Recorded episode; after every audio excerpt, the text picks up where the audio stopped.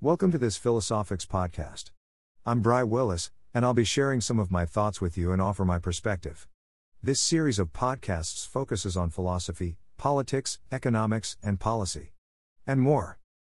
In this series, I take a stream of consciousness approach to explore various topics of interest from my point of view.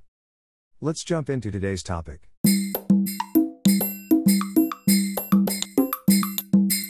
Democracy is the worst form of government, except for all the others that have been tried. Those of us in the West defending capital D democracy with passion know this quote by Winston Churchill. We accept the inherent frailties in the system of democracy because at least we get to participate. The sentiment generally follows a path of 1. It's not perfect, but it's the best we have, and 2. If we could have a benevolent dictator, things would be so much easier to tidy up around the edges, only we can't trust the succession of the benevolent dictator. 3. A republic is democracy leveled up. This solves many of the weaknesses of democracy. Plato said that Socrates said so. So it must be true. Always trust men in togas. Let's unwind this ball of twine. Taking the quote in context, Churchill had just been voted out as Prime Minister, so he was feeling a bit of a sting of democracy in action. He was being conciliatory whilst attempting to euphemize his sour grapes sentiment. At a casino, the odds are stacked against you. As with casinos, you can raise your fist and rail at the casino for not making you better off exiting the system than when you entered it, but everyone will tell you that you should have known better. Some will encourage you with better luck next time. Casinos and democracy alike, if you are relying on luck for positive outcomes, you may need to consider taking another look. At the start, democracy is untenable even in a classroom textbook context, with no frictions. At any scale, it can't yield optimal results. What this means is that even if democracy was operated with the precision of dispassionate AI logic, it would still be suboptimal. By extension, this means that outcomes move from suboptimal to less than mediocre when we add humans and emotions to the equation. On top of all this, what it is that we are optimizing compounds these challenges. Coming to accord here is paramount. In American baseball, let's consider this to be strike three. So, what about this proverbial benevolent dictator?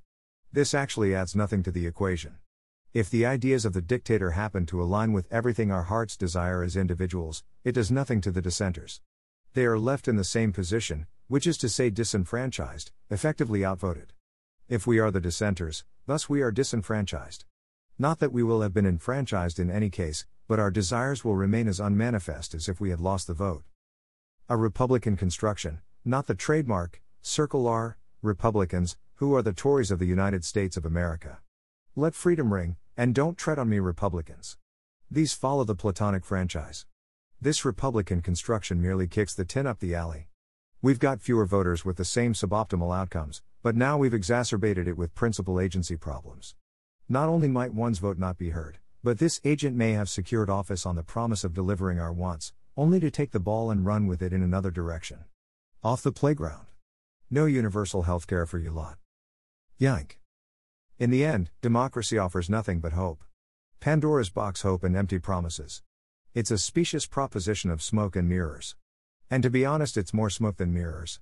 Echoing the words of a wise poet, and the feeling that it's all a lot of oysters, but no pearls.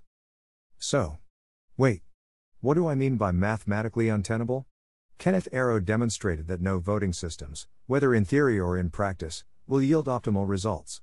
Again, this is before humans are introduced into the equation.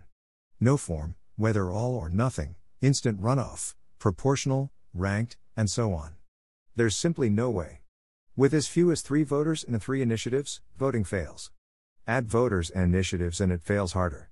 Add human voters and it fails miserably. Many of us rail at the candidates and aspects of the system, such as disenfranchisement and gerrymandering, but it had already failed prior to this. We've been sold a bill of goods, and the contents are rotten. In closing, my point is that democracy is oversold. It's hype appealing to emotion. We've got illusions of self and personal agency intertwined with illusions of control. And it is used to lull people into believing they have an impact. Instead, they complain when things don't quite work out. A near perfect analogy is railing at the casino when you don't get the payout you had expected. Or that lottery ticket. It's not that democracy is a bad system. It's just not all it's cracked up to be. And it's not like you are being overbilled and getting 99% of what you bargained for. You are more likely getting less than half, and the rest is filler. You are paying for filet mignon, and you are getting bologna. You'd not accept that outcome at a restaurant, yet with democracy, the best one can defend is that it's imperfect.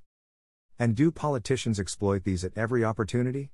No, as hard as they try, they miss some opportunities to exploit, but they are yet another nail in the coffin of the dream of democracy.